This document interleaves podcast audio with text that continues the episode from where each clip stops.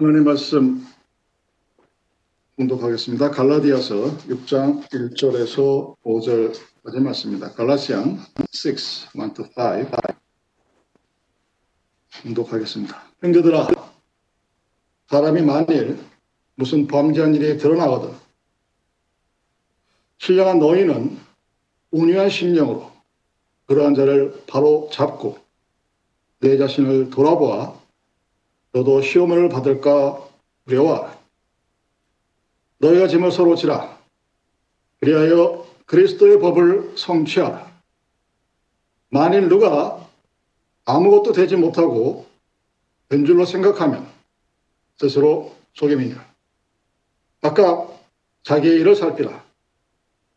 그리하면 자랑할 것이 자기에게만 있어도 남에게는 있지 아니하리니 각각 자기의 짐을 질 것임이니라. 아멘. 여러분 지난 일주일 동안 어떤 삶을 사셨는지 묻고 싶습니다. 여러분이 살았던 지난 일주일과 또는 지금까지 살아왔던 여러분의 삶이 천국의 삶인지 지옥의 삶인지 또 그렇지 않으면 뭐 숨을 쉬고 있으니까 사는 그저 그런 삶인지 내가 묻고 싶고 여러분 스스로도 여러분의 삶에 대해서 점검해보고 하나님께 물어보는 그런 시간이 되기를 바랍니다. 천국과 지옥이라는 이 엄청난 갭이죠, 갭. 큰 갭을 규정할 수 있는 첫 번째는 바로 관계의 문제입니다. relationship problem. 하나님과 나와의 관계가 어떤지 또 나와 내 주위에 있는 사람과의 관계 그것을 가지고 우리는 천국과 지옥을 얘기합니다. 나 혼자 있다. 나 혼자 있는 삶을 가지고 그 삶을 천국과 지옥으로 규정할 수는 없게 됩니다. 왜냐하면 우리의 삶의 모든 그 갈등의 시작은 나와 관계된 사람들로부터 시작이 됩니다. 나와 아무런 관련이 없는 사람들하고는 갈등 자체가 성립이 안 돼요. dispute 자체가 없습니다. 그래서 나와 관계된 어떤 그 갈등이 어떻게 전개되느냐에 따라서 천국과 지옥으로 나누어질 수가 있습니다. 우리 아시아 문화 중에서 중국이라는 나라는 경극이라는 것으로 자신의 인생의 어떤 삶의 모습을 표현했습니다. 일본에는 엔카라는 것이 있고 한국에는 여러분이 잘 아는 판소리 또는 탈춤으로 그 당시 사람들이 생각했던 인생의 모습을 표현해 왔습니다. 그래서 우리는 문화라고 합니다.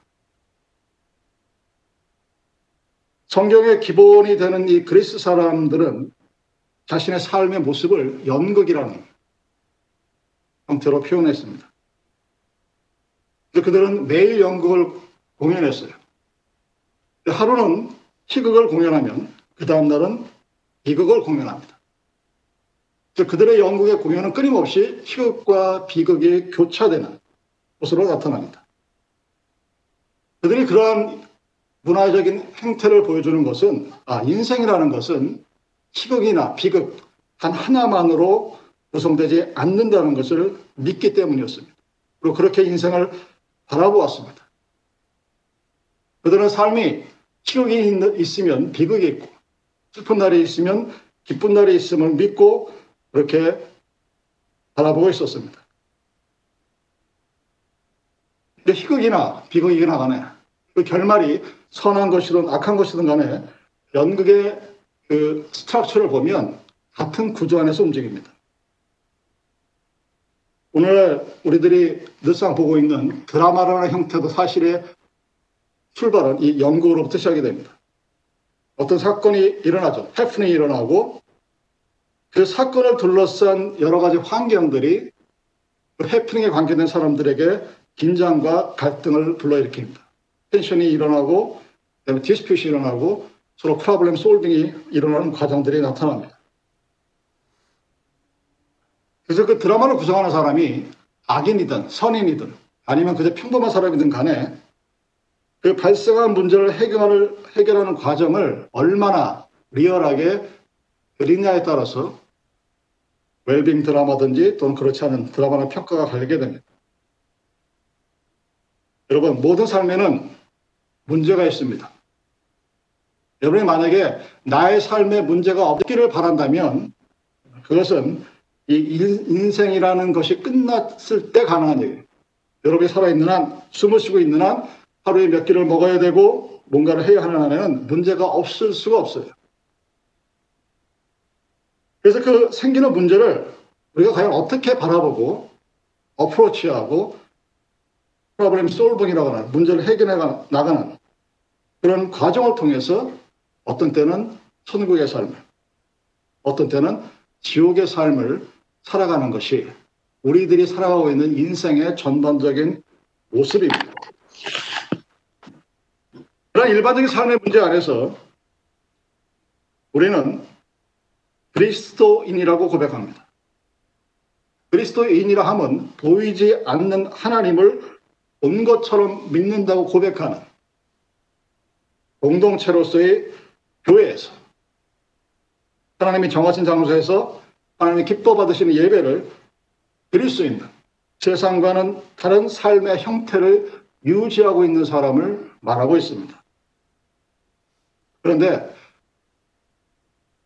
세상과 다른 형태의 공동체인 교회 안에서 이루어지는 갈등과 긴장과 문제의 모습은 세상의 모습과 그렇게 다르지 않는 것에 우리들이 처한 현실의 문제가 있습니다. 세상은 교회와 다릅니다. 교회는 세상과 달라야 합니다. 근데 그렇지가 않습니다. 그리고 그것에 대해서 문제의식 자체를 느끼지를 못합니다. 그렇기 때문에 천국과 지옥은 굉장히 피상적인 모습으로 나타나고 죽어야만 갈 수 있는 곳으로 나타납니다. 그래서 오늘의 나의 삶이 하나님과 함께하는 천국의 삶이냐 물어봤을 때 그 삶을 누리며 살아가는 진정한 성령의 기쁨을 알고 살아가는 사람들을 만나기가 굉장히 어렵습니다. 여러분 잊어버리신 것 같아서 다시 한번 교회가 무엇인가에 대한 정의를 분명히 말씀드립니다. 교회란 다가오는 하나님의 나라를 보여주는 윈도, 즉 창으로서의 역할을 하기 위해 존재하는 공간적이고 시간적인 장소이자 시대가 바로 교회에 대한 성경의 정의입니다. 그 교회 안에 있는 우리들은 우리들을 어떻게 정의하고 어떻게 관계를 맺고 어떻게 서로에 대하여 일을 해야 하는지 말하고 있는 것이 바로 오늘 본문의 메시지입니다. 우리는 우리가 속해 있는 이 공동체가 천국의 모습인지 그렇지 않은지 나는 지금 천국의 삶을 살고 있는지 아니면 그렇지 못한 삶을 살고 있는지 점검해본 그런 시간이 되기를 바랍니다. 그럼 그리스도인의 관계, the relationship of Christian, 그것은 경쟁이 아닙니다. 공사에 의해서 유지가 되는 것입니다. 내가 만약 그리스도인이라면 나는 다른 그리스도인들을 어떻게 대해야 하느냐. 그 올바른 태도는 이렇습니다. 내가 당신보다 낫다. 내가 받은 은혜를 보니 당신 약이 오르죠. 이러는 것이 아니겠죠, 당연히. 올바른 관계는 당신은 당신 자신으로서 하나의 소중한 인격이라는 사실을 인정하는 것입니다. 하나님은 당신을 하나님을 닮은 자신의 형상으로 지으셨고 그리스도가 당신의 죄를 위해서 나의 죄를 위해서 돌아가셨습니다. 그러므로 당신을 섬기는 것이 나의 기쁨이요 특권입니다. 라고 말하는 것이 올바른 목사와 성도들 간의 관계입니다.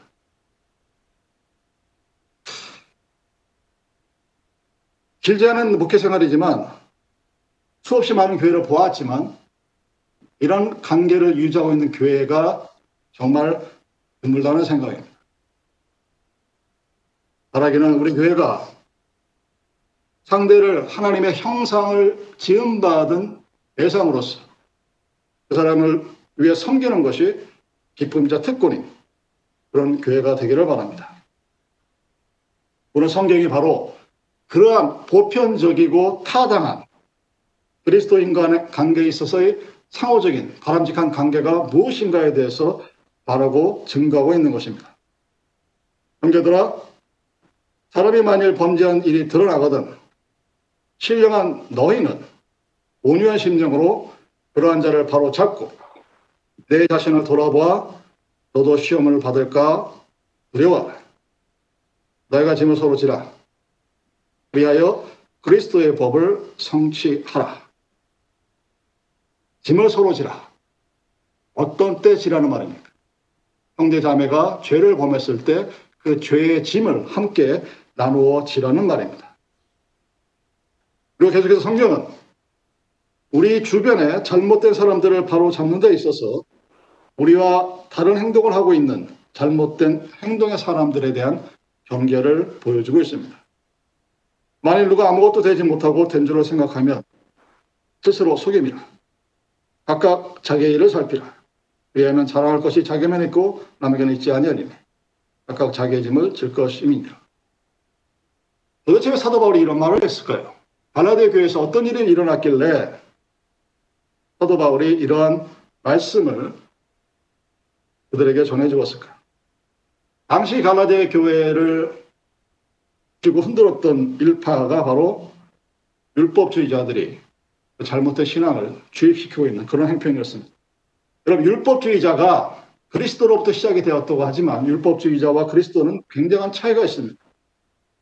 율법주의자들은 주변의 형제가 잘못을 저질렀을 때 그 잘못이 천하에 알려지고 합당한 처벌을 받아야 된다고 믿는 사람들입니다.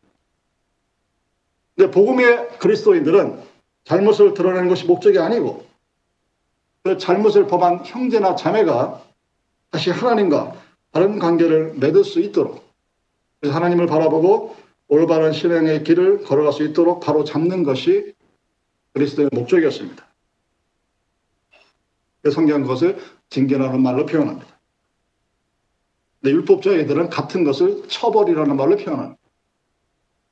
여러분 징계와 처벌은 같은 것이 아닙니다. 징계는 목적이 과거가 아닌 미래에 있습니다. 지난날에 잘못된 어떤 것을 바로 잡아서 앞으로 어떤 삶을 살게 하느냐 하는데 더 커다란 관심이 있기에 그 잘못된 자를 돕고자 하는 것이 징계입니다. 하나님은 우리를 징계하고 회초리를 들 때 바로 그런 목적에서 징계하십니다. 그래서 시편 기자가 자문서 기자가 하나님이 나를 징계했을 때 내가 복이 뜨다 하는 얘기가 바로 그래서 그런 것입니다. 그래서 교회는 그런 목적 안에서 교회 안에서 서로 누가 잘못했을 때 그를 징계할 수가 있습니다. 근데 이 처벌은 목적이 완전히 다릅니다. 처벌은 잘못한 그 사람의 잘못을 모든 사람들 앞에 드러냅니다. 그리고 낙인을 찍습니다. 스칼라레드를 찍어놔요. 주홍글씨를 새겨놓고 그 사람에게 손가락질을 하고 쾌감을 느낍니다. 그래서 율법주의자들이 잘못된 그리스도인을 다루는 것은 처벌입니다. punishment. 근데 그리스도인들이 잘못된 사람을 다루는 것은 징계. 올바른 번역은 correction입니다. discipline이나 correction이 올바르게 고쳐가고자 하는 과정이 징계입니다.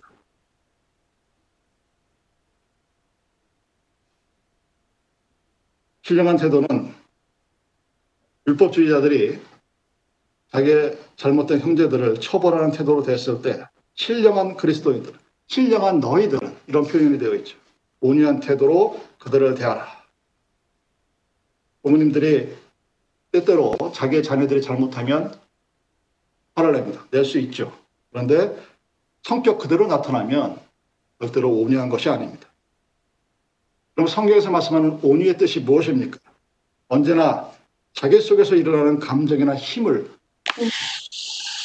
해서 다스리는 법을 그래서 우리가 우리의 형제자매를 대할 때 항상 온유한 태도로 형제의 잘못을 바로 잡아야 한다고 본문이 말하고 있는 것입니다. 그럼 바로 잡는다는 말은 원래 어부들이 쓰는 말입니다. 고기를 잡을 때 쓰는 그물을 쓰다 보면 낡아서 헤어지게 되죠. 그랬을 때 그 그물을 다시 수선해서 다시 쓰게 하는 것을 바로 잡는다. 이렇게 표현합니다. 그래서 교회 안에서의 징계의 기능은 그 바로 잡는다는 것은 그 사람의 잘못을 고치고 영적인 기능을 제대로 발휘해서 하나님 앞에서 다시 올바른 신앙적인 삶을 살아갈 수 있도록 돕는 것, correction. 그것을 의미하는 것입니다. 형제자매가 잘못했을 때 율법주의자들을 지배하는 것이 육신입니다. 육신이 지배한다는 말은 자기의 감정이나 혈기, 자존심, 뭐 기타 등등 이런 것들 내세워서 그 사람을 처벌하려고 하는 것입니다. 신령한 그리스도인들이라고 표현되어진 그 모습은 성령의 지배를 받는 자를 말합니다. 육신의 감정이나 혈기의 지배를 받아서 행동하지 않습니다.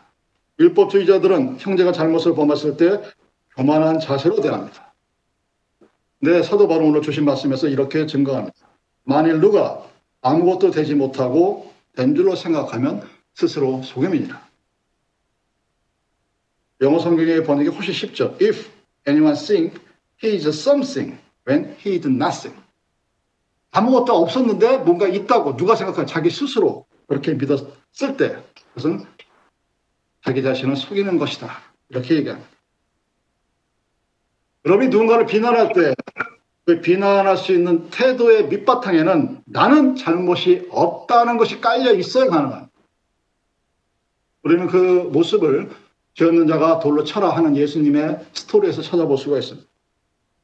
그래서 다른 사람을 얕보고 그 사람의 신앙을 엿볼 때 이렇게 얘기합니다. 어떻게 예수 믿는 사람이 저럴 수가 있다. 하고 한탄을 합니다. 여러분 남의 모습이 아니에요. 제가 20대 중반에 30대 초반에 이랬습니다. 자체가 이해를 못, 못했어요. 그때는. 어떻게 예수를 믿는다는 사람들이 어떻게 교회를 다니는 직분자들이 어떻게 교회가 어떻게 저런 일들을 아무런 꺼리낌도 없이 할 수가 있지? 이해가 안 됐어요. 저러면서 자기는 뭐가 된 것처럼 누구를 가리켜?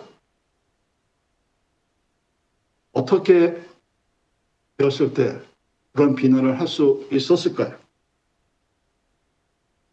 나는 잘못을 저지른 그 사람과 본질적으로 다르다는 믿음이 있게 가능한 나는 저 사람과 달라. 나는 최소한 저 사람처럼 살지 않을 거야. 그랬을 때 뭔가 잘못한 형제 자매의 모습을 보고 비난하는데 주저하지 않습니다. 그러면서 믿습니다. 나는 저들과 다르다고 믿습니다. 그것이 이제 20대 때의 모습이었습니다.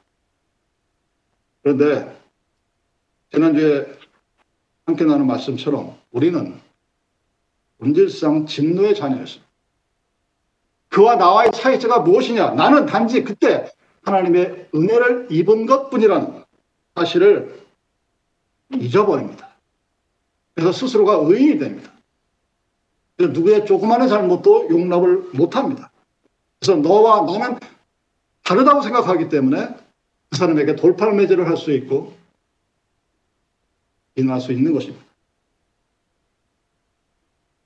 사실은 하나님의 은혜가 없으면 그나 나나 별반 다를 바가 없는데 그 차이가 하나님의 은혜가 있는 것을 보지 아니하고 내가 그보다 우월하기 때문에 내가 그보다 신앙이 믿음이 좋기 때문에 그렇게 믿기 때문에 누군가를 비난하고 누군가를 욕하고 그 비난의 돌팔매질에 함께 동참하는 것이 세상과 같은 교회의 모습입니다.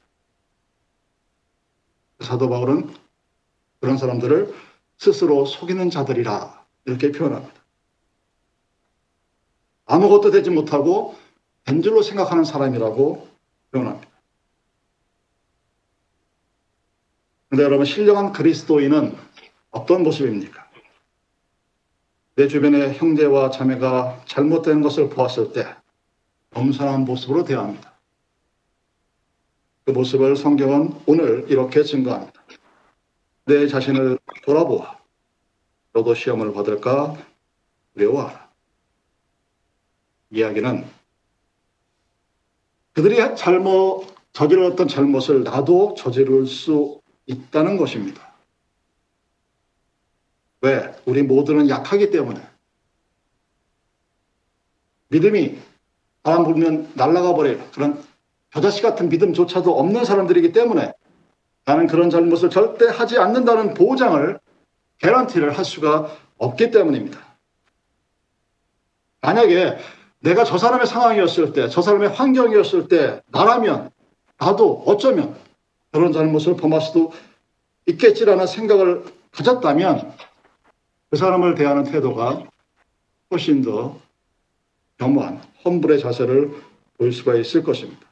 그래서 내가 겸손하게 되어졌을 때 우리는 그 사람을 비난하기보다는 그 사람을 위해서 기도할 수 있게 되는 것입니다. 여러분, 교회가 세상과 다르다고 했을 때 그 다른 지점이 어디인가를 기억할 때 그리고 생각할 때 우리가 항상 기억해야 하는 것이 바로 이 부분입니다. 그와 나는 다르다가 아니라 그와 나는 같기 때문에 그 사람을 비난하는 것이 아니라 그 사람을 위해서 기도할 수 있는 것이 바로 세상과 교회가 다른 것이 무엇이냐 물었을 때 대답할 수 있는 답 중에 하나라는 사실입니다. 여러분 세상은 누군가를 비난하면서 한편이 됩니다. 제가 겪었던 이 세상의 모습은 셋이 모여서 둘이 한 사람을 욕하다가 친해집니다. 그래서 그 욕받지 않는 한 사람이 되려고 다른 사람을 욕하는 그런 모습을 수도 없이 보았습니다. 교회도 마찬가지였어요. 근데 하나님의 나라는 세상과 다른 하나님의 교회는 누구를 비난하는 것이 아니라 그를 위해 기도할 수 있는 마음을 함께 나누는 것이 바로 하나님이 세우신 하나님 나라의 특징입니다. 캐릭터입니다. 그 캐릭터가 없으면 서울은 교회일지 모르지만 교회가 아니라 사단의 모습들이겠죠. 율법주의자들이 불려지는 사람들에게 이러한 하나님 나라의 특징이 나타나지가 않습니다. 만일 오늘 우리 주위에 있는 교회의 모습에서 이러한 하나님 나라의 특징이 보이지 않는다면 그것은 하나님의 교회가 아니라는 사실입니다. 율법주의자들이 상대방의 잘못을 드러냅니다. 그리고 그들을 처벌하고 정죄하고 육신적으로 교만해지는 행동의 결과 어떤 일이 벌어질까요? 바울은 그것을 그리스도의 법을 파괴한다라고 표현합니다. 그리스도의 법, 그것은 무엇입니까? 사랑이죠. 요한복음 13장 34절, 새 계명을 너에게 주노니 서로 사랑하라. 새로운 율법입니다. 그 율법을 파괴하는 것이 바로 율법을 주장하는 율법주의자들의 모습입니다. 로마서 10장 10, 13장 10절, 사랑은 율법의 완성입니다. 신약 성경에서 그리스도의 법, 계명, 그것은 사랑입니다. 근데 율법주의자들은 잘못을 저지른 형제와 자매를 사랑하는 일에 실패했습니다. 다른 말로 얘기하면 그리스도의 법을 파괴했다는 것이 사도 바울의 메시지입니다. 왜? 나는 잘못한 것이 전혀 없다면서 교만하고 당당한 태도로 대하는 그 사람은 실상은 그 잘못을 범한 사람보다 더 무서운 죄를 짓고 마는 결과를 초래하기 때문입니다. 그러나 우리는 성령의 지배를 받아 온유한 태도, 겸허하게 상대방의 짐을 져주고 져주려 하고 상대방을 바로 잡으려고 하는 커렉션의 태도를 가졌을 때 그리스도의 법, 즉 사랑을 이 땅 위에서 이루어 나가게 되는 것입니다. 여러분 주위를 한번 잘 살펴보십시오. 남에 대해서 험담하는 사람들이 있죠. 빅마우스라고 하는 사람. 남을 잘 정죄한 그런 사람일수록 보면 그 사람의 삶의 모습이 완전하기 때문에 그런 것이 아닙니다. 자기 자신에게 문제와 약점이 많으면 많을수록 다른 사람에게 더 악한 모습으로 정죄하는 모습은 나타납니다. 그래서 성경이 우리에게 이렇게 분면하고 있는 것입니다. 아까 자기의 일을 살피라. 그래야하면 자랑할 것이 자기에게만 있고 남에게는 있지 아니하니 아까 자기의 짐을 질 것입니다. 한국말 보면 무슨 번역을 이렇게 해놨나 싶은데 해석은 간단합니다. 사실은 자기가 더 잘못을 범하면서도 완전한 사람처럼 남을 비판하고 고발하기 바쁜 사람들, 못 묻은 게, 견 묻은 게 욕하는 그런 한국의 속담처럼 그렇게 살지 말고 네 짐이나 잘 져라. 고 멋있게 얘기하면 너 스스로 주제 파악이나 잘하고 남 일에 참견하지 말라는 얘기입니다. 자기 자신의 삶에 대한 책임도 감당하지 못하면서 남을 고발하고 비판하기 바쁜 것은 복음적인 삶의 태도가 아니라는 것입니다. 그러면서 사도 바울은 신령한 그리스도인의 삶의 태도는 자기의 책임을 다하면서 남의 약점을 공정하면서 그들을 바로 잡아주는 태도. 그래서 어떻게 하든지 간에 한 공동체 안에 있는 형제 자매가 하나님과의 바른 관계를 맺도록 도와주는 것이 바로 신령한 그리스도인들이 그들의 형제와 자매를 대하는 모습이라고 오늘 우리들에게 권면하고 있는 것입니다. 그래서 갈라디아 교회 성도들을 향해 그리고 오늘날 우리들을 향해 예린교회 교인들에게 너희가 짐을 서로 지라 명령하는 것입니다. 여러분, 그리스도인의 생활이 어떠해야 할까요? 술 안 먹고, 담배 안 피고, 법규 잘 지키고, 빌립에 나가고 11조 내면. 그게 과연 성경이 말하는 그리스도인들의 아름다운 삶의 모습일까요? 사도 바울이 고백합니다. 날마다 내 육체와 함께 정과 욕심을 십자가에 못 박는다. 고백합니다. 그리고 성령을 쫓아 행하라. 우리들에게 분명합니다. 여러분, 성령을 쫓아 행하는 사람은 서로 화목합니다. 그것이 소위 말하는 peacemaker예요. 그 사람이 있음으로써 화평합니다. 여러분들은 여러분이 존재하는 어떤 공동체 안에서 내가 있음으로 해서 화평하다는 사람, 화평하다는 소리를 듣고 싶으십니까? 아니면 죄만 있으면 시끄러진다는 소리를 듣고 싶으십니까? 신령한 그리스도인들은 땀을 걸거나 누군가를 질투하지 않으려고 합니다. 대신 오히려 상대방의 짐을 지어주려고 합니다. 제가 가끔 군대 생활 때 가장 힘들었던 훈련을 꼽으라 그러면 뭐 천리행군 이런 거 따지지 않습니다. 제일 힘들었던 훈련이 10km 완전 무장 구보입니다. 한 6마일 정도를 150명의 일개 중대가 마지막에 눈이 꼬리할 때가 그 사람의 성적입니다. 시험을 봐서 들어간 장교 훈련이지만 그 150명 중에는 못 든 애들이 꼭 껴 있어요. 그래서 어렵습니다. 왜? 단 한 명만 낙오해도 페일이에요. 단 한 명의 낙오도 없이 150명이 동시에 결승 finish line을 통과해야 됩니다. 제가 지금도 기억에 선한 게 그때 누구는 남의 군장을 3개씩 메고 뛰는 애를 들어봤어요. 누구는 군총을 그 M16 군총이 M16 소총이 약 4kg 정도 무게가 나와요. 꽤 무거워요. 그걸 3개, 4개씩 짊어지고 뜁니다. 누구는 자기 한 몸 감당하지 못해 헐떡거립니다. 그럼 뒤에서 끌어주고 앞에서 밀어줍니다.